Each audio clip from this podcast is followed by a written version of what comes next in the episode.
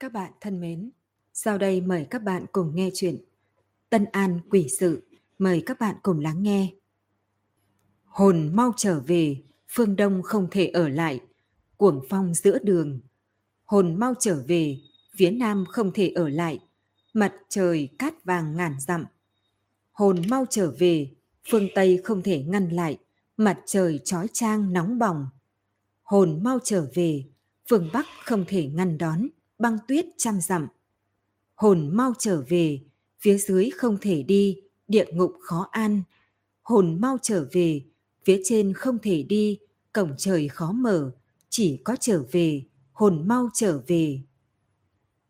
Một nữ tử khuôn mặt thanh lệ, ngồi bên cạnh vực sâu trên núi Lăng Vân, hai chân nghịch ngợm đá chân tới lui trên vảnh đá, lởm chởm, miệng ngâm nga một khúc ca như vậy. Mới vừa rồi ở trên cánh đồng hoang vu, cô cũng vừa ngâm nga vừa hát khúc nhạc này. Cô đem hồn phách người Hàn ra mà tinh vệ mang về từ dưới đáy sông đều dán lên đống hàng mã. Chúng nó đã ở đáy sông lâu lắm rồi, lâu tới mức ký ức đã mơ hồ, hồn nhiên không biết thân đang ở nơi đâu.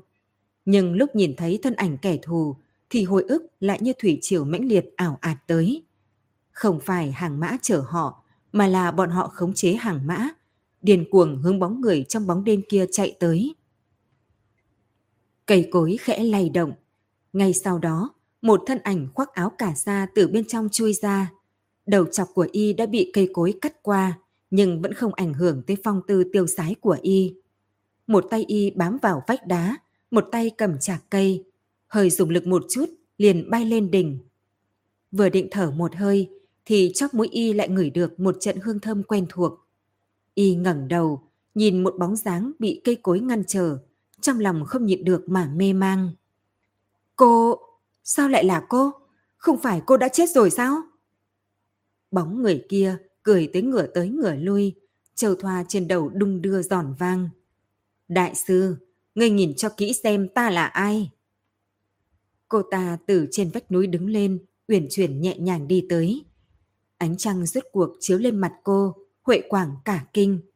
Không phải cô ta, nữ tử trước mắt là người luôn đi theo Trình Mục Du ở Hàn Phủ. Nhưng thân thể cô ta toát ra mùi hương giống hệt cô nương kia như đúc. Cô không phải cô ta. Lúc nói ra mấy chữ này, y đã biết là mình sai. Bởi vì giọng nói của nữ tử này lại thay đổi.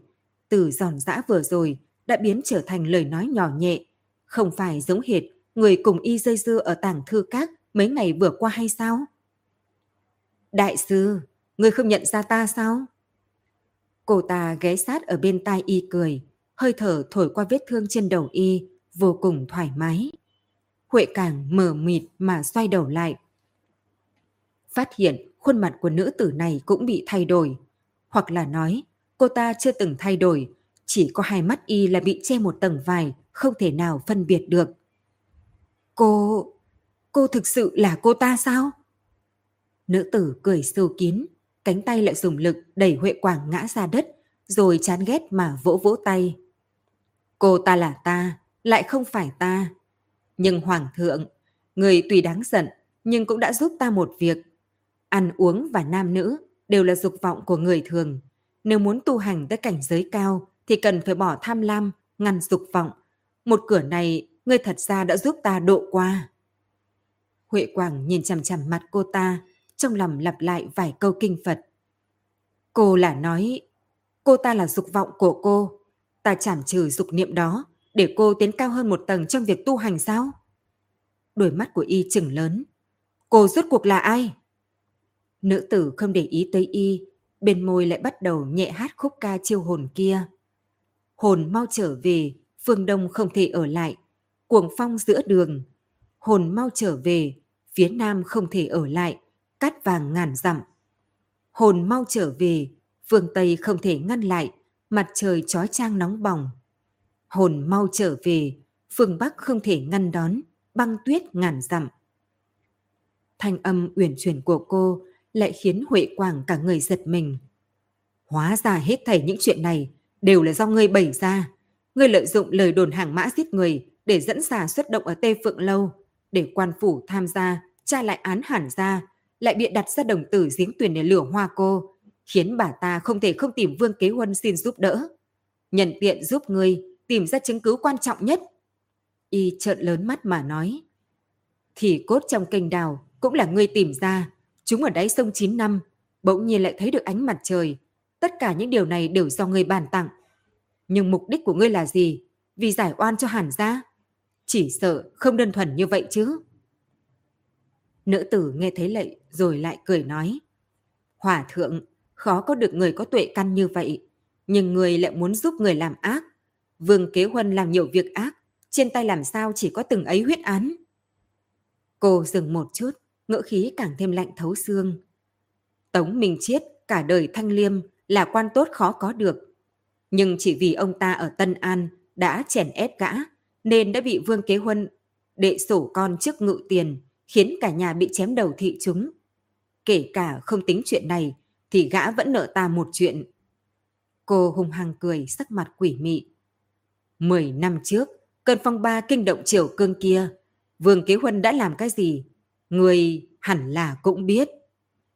Sắc mặt Huệ Quảng trắng bệch, y đã ẩn ẩn đoán được thân phận người trước mặt. Nhưng y cũng biết, sở dĩ cô nói ra hết những lời này vì y không sống được bao lâu nữa, mà người chết thì sẽ không nói được. Ngươi vì sao không gọn gàng dứt khoát mà giết hắn?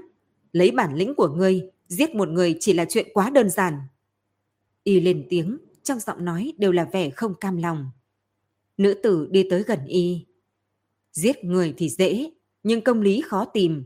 Ta muốn cho hắn chết một cách minh bạch, để người trong thiên hạ đều biết hắn vì sao mà chết. Hắn không thể chỉ chết trong một vụ kỳ án, mà hẳn phải chết trên công đường, vì nhận tội mà bị phạt.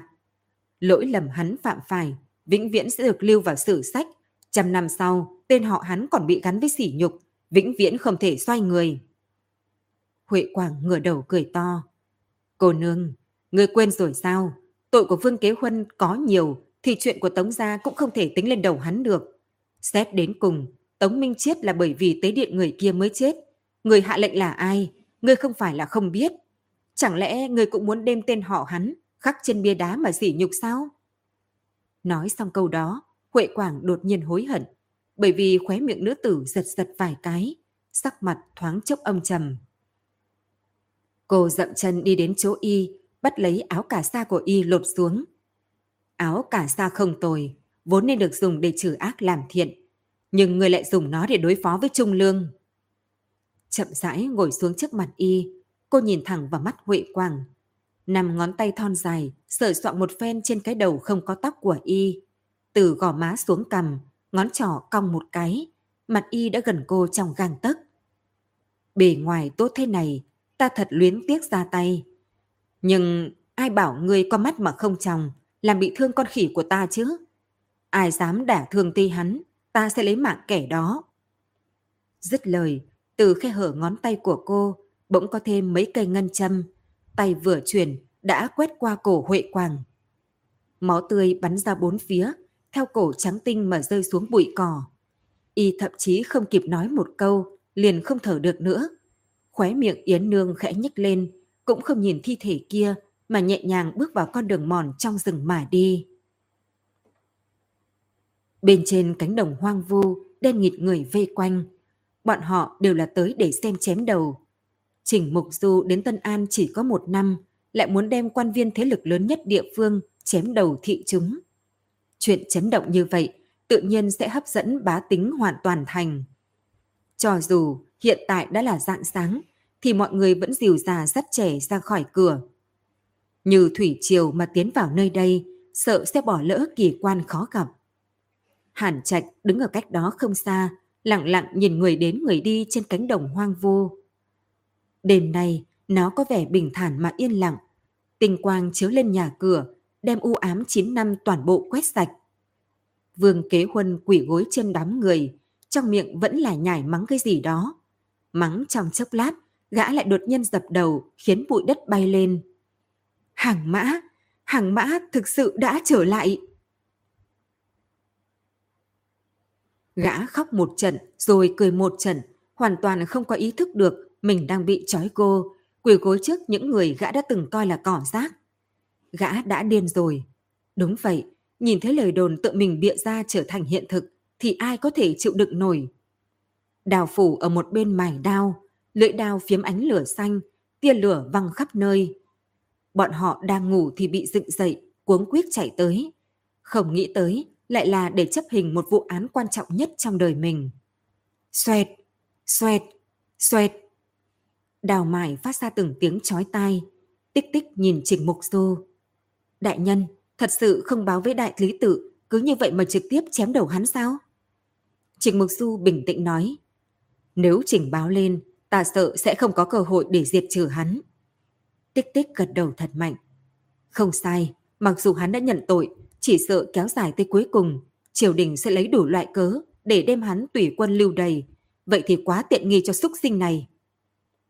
Đào rốt cuộc đã được mải xong, đao phủ đã bắt đầu uống rượu, uống lên ba ngụm, đem một ngụm cuối cùng phun lên lưỡi đao. Đại nhân, canh giờ đã tới. Tích tích nhẹ giọng nhắc nhở. Trình Mục Du rút ra hỏa thêm lệnh, hướng Vương Kế Huân gầm lên một tiếng. Vương Kế Huân, người đã biết tội chưa? Vương Kế Huân nhìn hỏa thiêm lệnh rơi xuống trước mặt mình. Bên trên lệnh bài màu vàng, một chữ chàm khiến gã như tỉnh mộng. Gã đột nhiên ngẩng đầu, đống tóc tai rối tung đong đưa. Ta, ta là đệ đệ ruột của đương kim hoàng hậu. Cho dù có tội, ngươi cũng không thể giết ta. Trình Mục Du nhìn gã, một đôi mắt sáng lòa chậm rãi nhướng mày. Theo luật lệ của Đại Tống thì thiên tử phạm pháp, tội như thứ dân. Vương Kế Huân chết đến nơi mà ngươi vẫn không hối cải. Chỉ có lấy máu của ngươi tế tế bái những vong linh đã bị ngươi tàn hại mới có thể an ủi được họ. Hắn hướng bên cạnh nhìn thoáng qua, tích tích đứng thẳng thân mình, giọng như chuông lớn giống ra hai chữ. Hành hình! Mọi người vốn đang ồn ào, đột nhiên yên tĩnh không có tiếng động. Mỗi người đều bị hai chữ này làm cho chấn động. Nợ máu trả bằng máu, trầm oan giải tội. Vở kịch này đang diễn ra trước mặt họ. Mỗi người đều cảm nhận được sự kích động mà nó mang lại. Đào phủ đã dơ cao thanh đao. Ánh trăng chiếu lên lưỡi đao, đem Vương Kế Huân đang quỳ trên mặt đất, sợ tới mức không dám động. Trên mặt đất dần ướt nước tiểu của gã. Tên ác ma tay dày, tay dính máu. Tên ác ma tay dính đầy máu tươi, nhưng khi đối mặt với cái chết thì vẫn không nhịn được đả kích. Trình đại nhân, đao hạ lưu người. Nơi xa bỗng nhiên chuyển đến một loạt tiếng vó người. Một người một ngựa đang từ cách đó không xa chạy băng băng, thanh âm xuyên thấu qua đám xương ám trầm mà chuyển đến. Đại nhân là giám trảm quan do triều đình phái tới. Tích tích nhìn không chớp mắt vào thân ảnh kia, giọng nói lúc này đã cứng lại. Ta chẳng thấy ai cả. Cái gì? Tích tích bỗng nhiên phục hồi tinh thần, vì thế lại hướng đao phủ hô to một tiếng. Hành hình! Vương Kế Huân xoay đầu, đôi mắt nhỏ hung ác, nhìn chăm chăm đao phủ. Tình thế có chuyển biến, giọng nói của gã cũng cao hơn. Triều đình tới cứu ta, tỷ tỷ của ta tới cứu ta, người dám giết ta thì có mấy cái đầu cũng không đủ đâu. Đào phủ ngó trái ngó phải, không biết nên phải nghe ai. Tay nắm cây đao lắc lư giữa không trung, lại trước sau không dám hạ xuống. Trình đại nhân, thỉnh ngài đao hạ lưu người. Giám trảm quan đã tới bên ngoài, bên đám người. Ông ta nhảy xuống ngựa, chen qua đám người cố ý ép tới chặt chẽ mà đi vào. Trình Mục Du không nhìn ông ta, phảng phất như y chỉ nhìn thấy một con kiến nhỏ bé. Căn bản không tiến được vào mắt mình. Hắn nhìn chuôi đao và trường đao rực rỡ dưới ánh trăng, máu huyết trong người đều tụ lại trên lưỡi đao kia. Vương Kế Huân, chảm lập quyết! Hắn giống như dùng toàn bộ khí lực mà giống ra lời này. Cứu mạng! Cứu mạng! Vương Kế Huân giống như một con sâu bò về phía trước, đem thân mình hướng thân ảnh đang chen qua đám người kia. Đào phủ động vài cái, cuối cùng không hạ xuống. Y đã thấy dám chảm quan, người nọ cầm trong tay một quyển trục màu vàng, là màu sắc của hoàng gia. Chỉ có thánh chỉ mới có thể dùng màu sắc cao quý minh diễm như vậy. Cứu ta! Vương Kế Huân nhìn thấy giám trảm quan đi ra khỏi đám người, liều mạng hướng ông ta mà đi. Nhưng gã đột nhiên cảm thấy được một trận gió phía sau, một mảnh che trời lấp đất ập lên mắt gã. Cái đầu đầy tóc đen kia lăn vài vòng trên mặt đất, rốt cuộc bất động. hai con mắt còn không khép lại, hoảng sợ nhìn chằm chằm dám chằm quan đứng ở một bên, cùng thánh chỉ màu vàng trong tay. Tích tích còn nắm tay của đao phủ, theo cánh tay run rẩy của y mà cũng run không ngừng. Rốt cuộc, trường đao chịu không nổi run rẩy theo biên độ mạnh như vậy. ầm một tiếng rơi xuống trên mặt đất, máu trên đao bắn hết lên chân hai người. Đột nhiên, trong đám người bộc phát ra một trận hoan hô. Không biết ai là người đầu tiên hô, nhưng nó giống như căn bệnh, từng bước từng bước, một đám một đám, từng loạt từng loạt. Chỉ trong chốc lát, mọi người đều cao giọng hoan hô. Mọi người thậm chí còn không biết mình đang nói gì. Thế nhưng điều đó không quan trọng. Mọi người chỉ muốn phát tiết niềm vui sướng kia, cũng nói cho những người bên cạnh mình. Cách đó không xa, trên núi Lăng Vân, một thân ảnh cô tịch đứng trên đỉnh núi, nhìn cảnh tượng vui mừng dưới cánh đồng hoang mà cười. Nhưng khóe mắt lại có chút ướt át, chỉ có điều không khóc. Vương Kế Huân, nợ người thiếu, hôm nay đã trả xong. Làn váy của cô bị gió thổi, xôn xao, cô quay đầu lại, xuyên qua cỏ cây mà đi xuống núi. Chính là đêm nay, người của hắn hiện tại đều không ở Biện Lương là thời cơ tốt nhất. Trình Đức Hiên chuẩn bị thế nào rồi? Dược đều đã chuẩn bị tốt, tuyệt đối sẽ không bị hắn phát hiện. Tỷ phu, huynh đừng mềm lòng, đây là dịp khó có được, qua thôn này sẽ không thấy làng nữa. Ta cũng đã tìm người tính qua, 19 tháng 10 là ngày lành, nhất định có thể thành sự. Được. Sáng sớm, mọi âm thanh đều yên tĩnh, đường chân trời nổi lên một tia mặt trời, thật cẩn thận mà thấm vào màn trời màu lam nhạt. Đại nhân, đại nhân! Sự tĩnh lặng của phủ Tân An bị tiếng gọi dồn dập phá vỡ. Tích tích đang bưng chậu đồng đứng ở ngoài phòng trình mục du, thấy gã say vặt kia một đường vọt vào, thì vội hướng gã làm thủ thế. Kêu là cái gì thế? Đã nhiều ngày nay đại nhân chưa được nghỉ ngơi, ngươi đừng có đánh thức ngài ấy. Nhưng cô còn chưa nói xong, thì trong cửa sổ chuyển đến giọng nói buồn ngủ của Trình Mục Du. Chuyện gì? Tích tích bất đắc dĩ lắc đầu, chừng mắt nhìn gã xe vặt kia. Nói đi, sáng sớm mà ngươi hốt hoảng như vậy, thấy quỷ hay sao? Gã xe mặt kia chạy đến đầu đầy một mồ hôi. Đại nhân, tiểu nhân tuy rằng không gặp quỷ, nhưng cũng chẳng khác gì là gặp quỷ. Sáng nay tiểu nhân đi ra chợ mua đồ ăn, không nghĩ đến nghe thấy một tin. Ngài đoán xem, những người đã chết ở Tây Phượng Lâu đều đã quay trở lại vào đêm qua.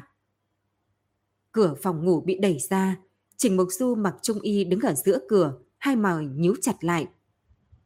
Người nói cái gì? Ai đã trở lại? Gã xe vặt nuốt một ngụm nước bọt. Chính là mấy người tiểu sản, hoa cô và cái gì mà thanh trần cô nương nữa. Nghe mọi người ở chợ nói, thì hôm qua bọn họ đã trở về Tây Phượng Lâu, khiến người trong cửa hoảng sợ, tưởng là oán quỷ hồi hồn. Nhưng cuối cùng mới rõ, họ không phải quỷ mà là người, còn sống sờ sờ. Theo lời ba người này, thì đã nhiều ngày nay họ bị nhốt trong một sơn động, bên trong có ăn có uống. Nhưng cửa động bị một tảng đá lớn bịt kín không sao đẩy ra được. Thế nhưng tối hôm qua, tảng đá đó đột nhiên lỏng ra, lúc này bọn họ mới trốn thoát được.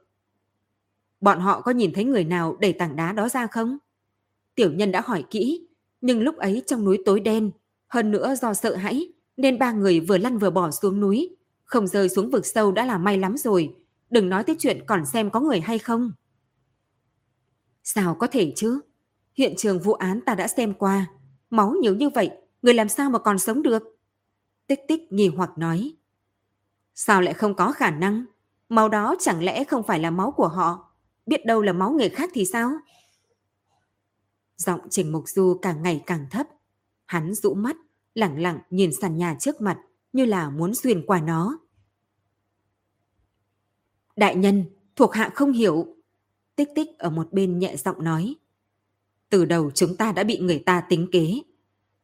Cái gì? Là người nào dám tính kế quan phủ chứ? Trịnh Mục Du thật lâu không nói. Một lát sau hắn đột nhiên cười, mang theo vài phần tự diễu cùng thoải mái. Hắn đem ánh mắt hướng về tưởng viện ở bên kia nói. Bị người lợi dụng cũng tốt, bị nắm cái mũi dắt đi cũng thế. Tóm lại, hiện tại kết cục rất tốt, đâu cần phải so đó. Yến Nương đang nấu cơm, bách hợp hầm chim cút. Một nồi nước đã đun ba canh giờ, thịt đã mềm tơi. canh có màu trắng giống bỏ sữa. Chính là thời điểm nhắc xuống bếp. Hữu Nhĩ ngồi xổm bên cạnh, ánh mắt trông mong mà nhìn. Móng vuốt vừa muốn sờ lên cái thìa, thì lại bị Yến Nương đánh mạnh một cái lên mu bàn tay. Sao mới thế mà đã quên đau? Ngũ tạng lục phủ đều có thương tích, lại uống canh nóng vào, người muốn chết hả? Nói đoạn, cô múc một chén canh để lên cái bàn trong viện rồi nhẹ nhàng thổi nguội. Hữu nhĩ hướng cô cười, vừa cười đã đụng tới miệng vết thương, khiến y đau tới nhè răng trợn mắt. Cô nương, nếu cô phát hiện ra cuốn kinh kia muộn mấy canh giờ nữa, thì chỉ sợ ta thật sự đã hồn phi phách tán. Áo cả sa của tên xú hỏa thượng kia tuy rằng lợi hại, nhưng không dự đoán được, còn khỉ ngươi là hoa sen trước mặt Phật tổ hóa thành. Chỉ cần thân thể không thối giữa, thì sẽ có cơ hội hồi hồn. Hơn nữa còn nhân tiện giúp ta tìm được chỗ bọn chúng chôn thi. Nói xong, cô đem chén canh kia để trước mặt hữu nhĩ. Ăn từ từ thôi, Cách này bên trong có bỏ thêm dưỡng hồn tham. Hiện tại ba hồn bảy phách của ngươi vẫn chưa về hết. Nó có thể giúp ngươi thành thơi hữu khí. Hữu nhĩ nhẹ nhấp một ngụm canh rồi lắc đầu thật mạnh. Cô nương có cho muối không đấy? Muốn hại chết ta hả? Thuốc đắng dã tật, người thân là linh hầu, vì sao không bỏ được cái tật tham ăn thế chứ? Yến nương ngượng ngùng, đứng lên đi qua một bên. Hữu nhĩ lướt cô trắng mắt, vừa định nói, không khéo tay chính là không khéo tay, lại còn muốn tìm cớ. Nhưng vừa ngẩng đầu thì đã nhìn thấy cô đi đến bên cạnh phòng củi, như đang suy tư gì đó, hướng ở bên trong tìm kiếm. Hồn phách của Khang Vân vẫn luôn trốn ở đây. Nói vậy là bởi vì chỗ này chỉ cách phủ Tân An một bức tường thôi sao? Cô ta hy vọng có một ngày án của Hàn Gia có thể được giải oan. Những vong linh chìm vào đáy sông kia cũng có thể an giấc ngàn thu. Nhưng án này đã qua 9 năm. Nhiều năm như thế, chẳng lẽ không có huyện lệnh nào nghe được tiếng cô ta khóc lóc kể lể sao? Không nghe được, cùng không muốn nghe vốn là hai chuyện khác nhau. Trình Mục Du không giống những người phàm trần khác.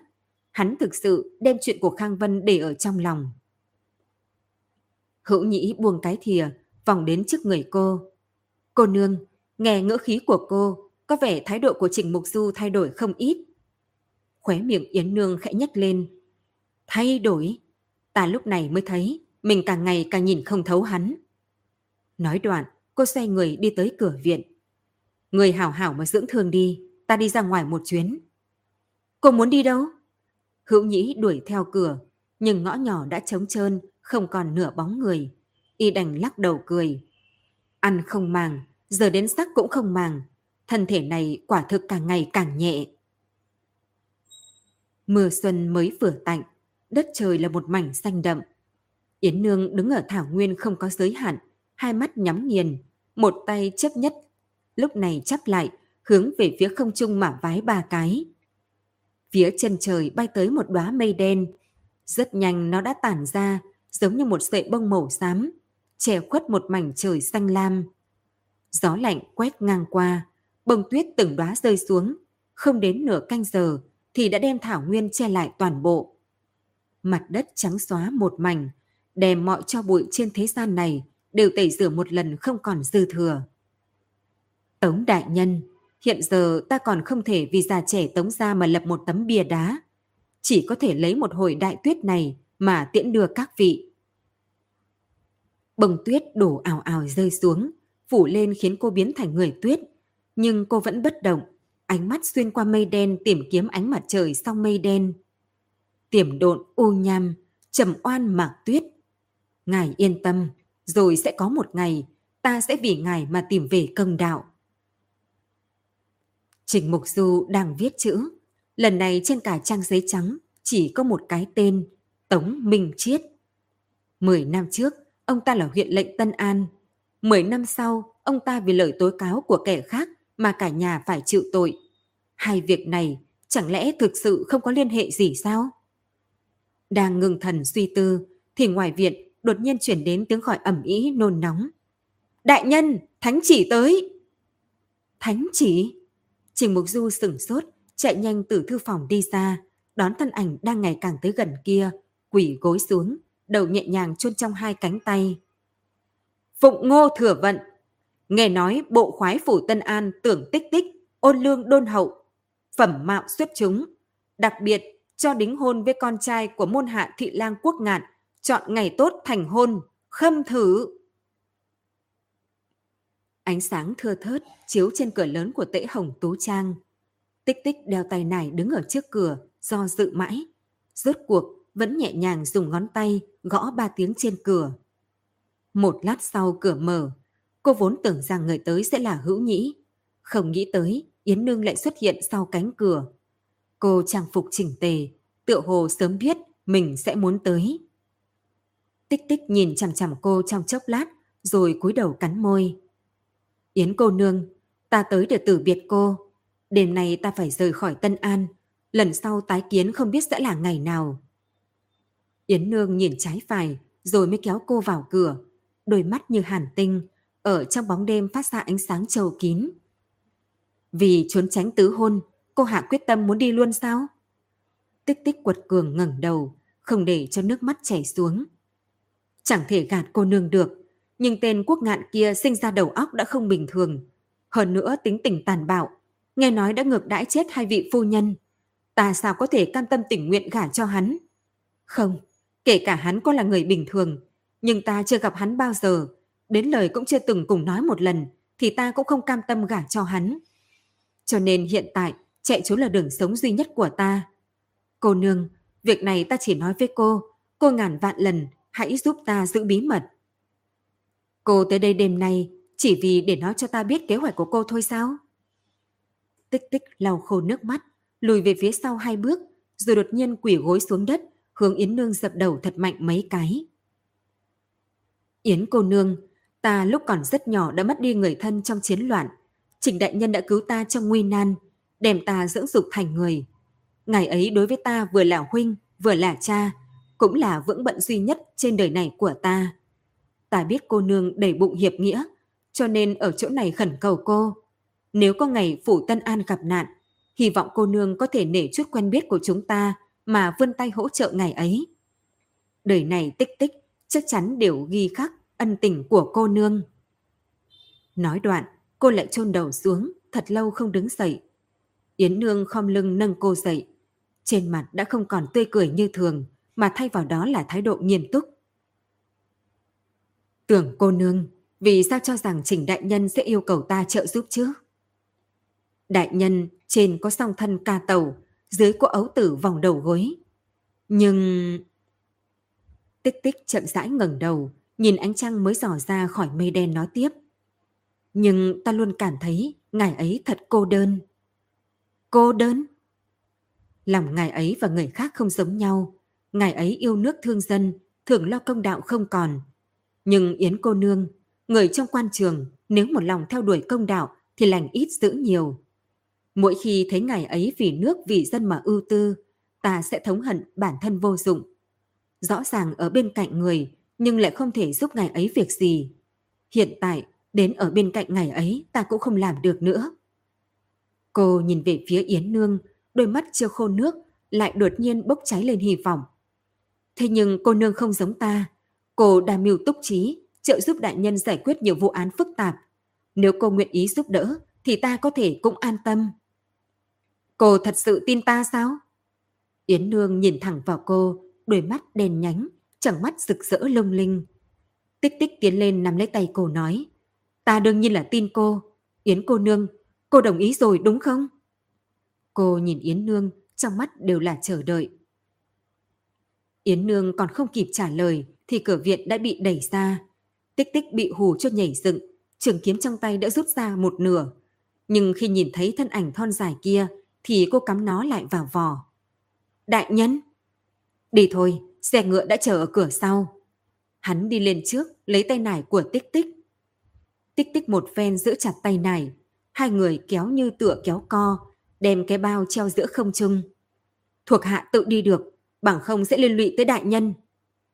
Cửa thành có người của triều đình gác, cô làm sao mà ra ngoài được. Thuộc hạ tự có cách, không phiền đại nhân phải lo lắng. Tưởng tích tích, hiện giờ ta nói cô không nghe nữa có phải không? Bốn mắt nhìn nhau, ánh mắt Trịnh Mục Du lóe ra ánh sáng, khiến người sợ hãi. Đột nhiên ánh sáng kia biến mất, hắn đem tay nải túm lại, thanh âm cũng mềm như bông. Cô trốn ở trong xe ngựa, ta vốn là phải về biện lương để tế tổ, bọn họ sẽ không nghi ngờ đâu. Tích tích vẫn bất động, hai chân như mọc rễ trên mặt đất. Yến Nương nhẹ nhàng đi lên trước. Tưởng cô nương, cô cứ việc cùng với Trình Đại Nhân ra ngoài đi. Nơi này có ta, cô cứ yên tâm. Chuyện cô đảo hôn sẽ không liên lụy tới phủ Tân An. Yến cô nương... Vừa rồi cô còn nói là tin ta. Sao giờ đã đổi tâm ý rồi sao? Tích tích nhìn cô thật sâu, rồi cuối cùng cũng đáp ứng. Vừa muốn theo Trình Mục Du rời đi, thì trong tay đã có thêm một cái túi hương. Bên ngoài mưa gió nhiều, thứ này để cô phòng thân. Ngón tay lập tức cảm nhận được độ ấm của Yến Nương, tích tích lại đỏ hốc mắt. Cô dụi đôi mắt, đôi tay ôm quyển nói. Cô Nương, tích tích đi rồi, nếu có duyên thì dù trời cao đường xa, chúng ta nhất định sẽ gặp lại. Bóng dáng hai người bị bóng đêm giấu đi, hữu nhĩ từ trong phòng đi ra, tới bên cạnh Yến Nương. Cô Nương, Vương Kế Huân bị chém đầu, triều đình vì sao đem tức giận, đổ lên đầu một bộ khoái nho nhỏ chứ? Yến Nương khẽ hử lạnh một tiếng. Phủ Tân An đem Vương Kiến Huân bêu đầu thị chúng, bá tánh cả nước không ai không biết. Trong lúc nhất thời, dân tâm phấn chấn. Nghe nói, ngõ lớn cửa nhỏ ở Biện Lương đều đốt pháo ăn mừng. Lão Hoàng kia sao lại không biết? Vì đón ý, nói hùa dân ý, thu phục dân tâm. Lão đương nhiên không thể công khai chút giận lên phủ Tân An. Ngược lại, còn về phong thưởng chỉnh mục du. Thế nhưng ngấm ngầm, lão lại không nuốt được cơn tức giận này. Trình Mục Du trước mặt dám chảm quan, lại chặt đầu đệ đệ của nương tử ông ta. Lão ta làm sao mà chịu bỏ qua? Vì thế, lão lần dùng cái chiêu mà các hoàng đế xưa nay thích dùng nhất. Bàn tứ hôn.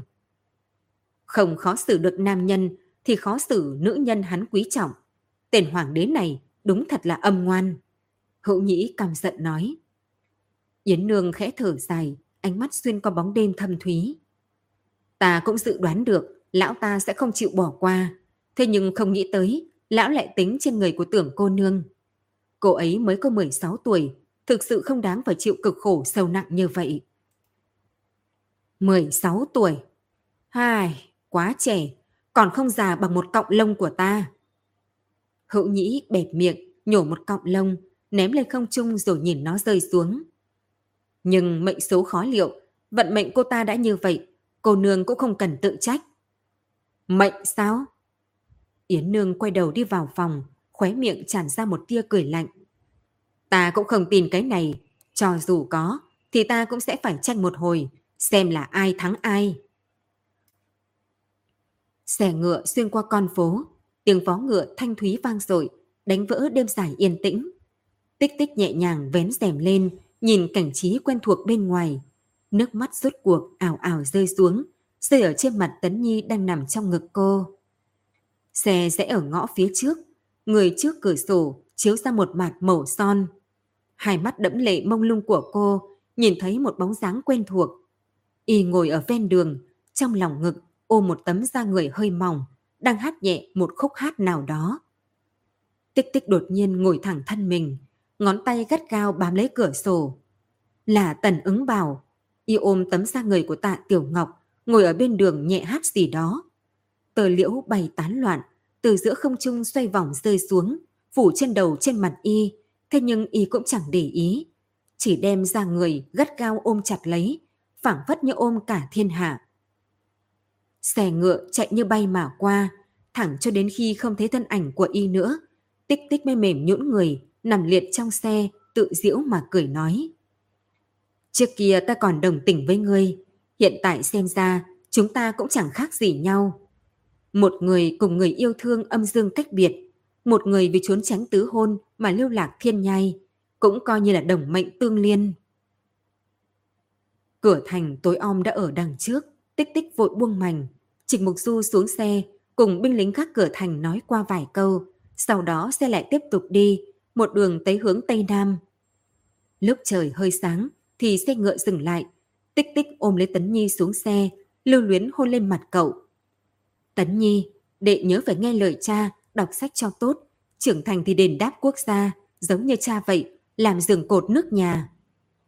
Tỷ tỷ, tỷ muốn đi đâu? Vì sao không ở cùng Tấn Nhi? Tấn Nhi méo sạch miệng nghẹn ngào, nước mắt dính đầy mặt. Ta, ta cũng không biết phải đi đâu, nhưng tỷ đảm bảo vô luận ở đâu thì trong đầu sẽ luôn nghĩ tới Tấn Nhi, nhớ Tấn Nhi, vĩnh viễn đem đệ đặt ở trong lòng. Hai người ôm nhau khóc thành một đoàn. Trịnh Mục Du chờ bọn họ khóc đủ, lúc này mới đi tới, nhìn tích tích, đem một phong thư giao cho cô. Trong giọng nói là những lời bình tĩnh sau khi đã trải qua suy nghĩ cặn kẽ. Cô cứ đi về phía tây nam cưỡi ngựa khoảng nửa tháng thì sẽ tới đất thục. Tới nơi đó cô tìm một nơi gọi là Trấn Thanh Thủy, đem thư này giao cho một hộ họ phàn. Họ thấy tin thì sẽ tự động lưu cô lại. Đất thục đồ ăn ngon, cảnh trí đẹp, cô ở đó du sơn ngoạn thủy, ăn uống hưởng lạc. Nửa năm sau, ta sẽ đến đón cô về. Tích tích cầm lấy phong thư tay run run. Đón, đón thuộc hạ về sao? Thuộc hạ còn có thể trở về sao? Khóe miệng Trình Mộc Du hơi nhức lên. Ta đã nghiên cứu mấy ngày nay, phát hiện ra cả người hắn để viết nhơ. Nếu muốn bắt lấy sai lầm của hắn thì không khó. Đại nhân, ngài không thể vì thuộc hạ mà mạo hiểm. Kể cả không phải vì cô, thì người này cũng không thể lưu lại được. Trình Mục Du hai tay đè lên bảng vai cô, rồi nhẹ nhàng cười nói. Cô không cần phải lo lắng, đả thương địch thủ một ngàn, cũng không nhất định phải tự tổn hại tám trăm. Chuyện ở đây cứ giao cho ta, cô cứ an tâm mà đi đất thục chờ là được. Tích tích khẽ cắn môi, nhẹ nhàng gật đầu, sau đó nhảy lên ngựa, lại một lần nữa nhìn Trình Mục Du cùng Tấn Nhi, rồi mới quất vào mông ngựa, đi đến hướng Tây Nam. Tấn Nhi lôi kéo tay Trình Mục Du. Cha, tích tích tỷ không lâu sau sẽ trở về có đúng không? Nhất định.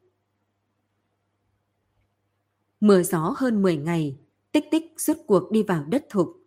Nơi đây khí hậu ẩm ướt, độ ấm cũng cao hơn phía bắc không ít. Mặt trời chói trang treo cao, khiến đám ve đều bị đánh thức, cùng nhau gào lên bài ca mùa hè. Tích tích bị oi bức khó nhịn, vội từ trên ngựa mà nhảy xuống, tay làm thành mái che nắng, nhìn về phía trước. Phía trước là một mảnh vườn trà xanh mượt. Mùa xuân cây trà bỏ đi cây lá màu xanh, lộ ra xiêm y xanh thẫm, lại có mầm non kiểu nộn, giống như một vùng biển xanh vô cùng mát mắt. Hẳn chính là nơi này rồi. Trong lòng cô âm thầm tự nhủ. Vừa rồi cô có tìm người hỏi đường. Người nọ nói Trấn Thanh Thủy chuyên trồng trà nuôi tầm. Nếu thấy được vườn trà thì trấn kia đã không còn xa nữa. Tích tích trong lòng vui vẻ, sau đó lại có vài phần thấp thòm. Cũng không biết Phan Khánh Phong kia rốt cuộc là người nào, cùng Trình Đại Nhân có quan hệ gì, có nguyện ý lưu cô lại đây để trốn tránh tứ hôn của triều đình không? Nếu hắn có điều cố kỵ cự tuyệt cô, vậy sau đó cô phải làm sao để có một đường sinh cơ đây? Đang nghĩ ngợi thì con ngựa ở đằng sau đột nhiên không kiên nhẫn mà dẫm dẫm chân. Tích tích quay đầu lại đi vuốt ve lông mau nó, lại phát hiện sau lưng sắc trời không biết từ bao giờ đã tối đen. Từng đám mây đen từ xa kéo tới, chỉ chốc lát sau đã nhuộm đen bầu trời. Gió lạnh cũng từ khe hở u ám mà luồn qua, nháy mắt đã đem quần áo ướt mồ hôi của cô thổi khô. Tích tích run lập cập, trong lòng nói thời tiết nơi này quả nhiên là khác với phía Bắc, thay đổi thất thường. Vừa rồi mặt trời còn nhô cao, chưa đi được vài bước thì mưa gió đã ập tới. Đang nghĩ ngợi thì nước mưa đã rơi trên người. Cô vội vàng lấy mũ trùm ra, tung người lên ngựa đá vào mông nó, thẳng hướng vườn trà chạy tới. Nhưng cô đã xem nhẹ khoảng cách từ chỗ đó đến vườn trà. Nhìn tuy không xa, nhưng kỷ thực lại cách cô một ngọn núi. Chỉ vì vườn trà kia quá lớn, trải khắp cả quả núi vô cùng vô tận, nên mới tạo ra ảo ảnh thị giác, chứ nếu vòng qua chân núi thì cũng phải mất đến cả canh giờ.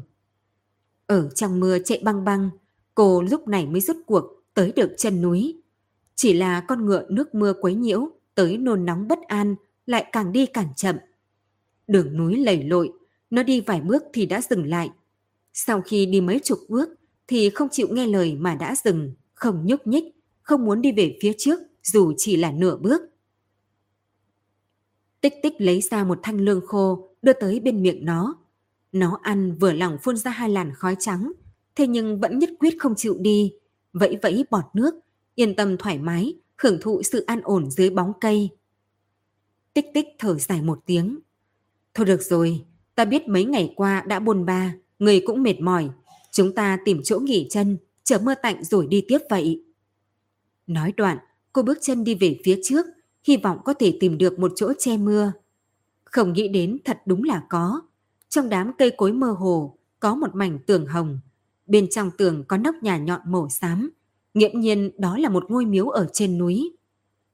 Tích tích hưng phấn, vỗ lên lưng con ngựa một phách. Đúng là đổ lười, đi thôi. Phía trước có một tòa miếu nhỏ, chúng ta đi vào nghỉ chân một chút. Nói không chừng còn có người, cho người một bát nước uống đấy. Còn ngựa giống như nghe hiểu lời cô, chậm gì gì theo cô đi đến ngôi miếu kia. Được một lúc thì bọn họ đã đến trước cửa ngôi miếu nhỏ. Cửa mở ra, liếc mắt một cái nhìn lại, chỉ thấy ba gian đại điện, một gian chính, hai gian phụ, hai bên tòa bên cạnh khóa cửa, chỉ có tòa chính ở giữa là mờ. Bên trong có một bức tượng điêu khắc, nửa người trên ẩn trong bóng tối không nhìn rõ, nửa người dưới thì trang phục màu xanh lá, cùng giày, nhìn ra là nam tử. Tuy không biết trong miếu cung phụng ai, nhưng tích tích vẫn ở trước cửa khom lưng hành lễ. Đắc tội tiên gia, ta đi ngang qua, đột nhiên gặp mưa, muốn mượn một góc mái hiên để che mưa, mong ngài không phiền lòng. Nói đoạn, cô liền nắm con ngựa đi vào miếu. Đi đến phía trước đại điện mới nhìn thấy toàn bộ hình dáng của bức tượng kia. Phò tượng là một nam tử khoác áo xanh, dâu dài mày rậm, một bộ tiên phong đạo cốt. Tay trái cầm hoa, là hoa thật, vừa nhìn đã thấy là mới được hái xuống. Cánh hoa mở ra, bên trên còn mang theo mấy giọt xương trong suốt. Tay phải của tượng ôm một cuộn tơ bằng gỗ khắc. Nhưng chắc do người giỏi tay nghề làm, mỗi sợi tơ đều rõ nét giống như thật. Phía trước pho tượng không có bài vị, tích tích cũng không biết được nam tử này rốt cuộc là thánh thần phương nào.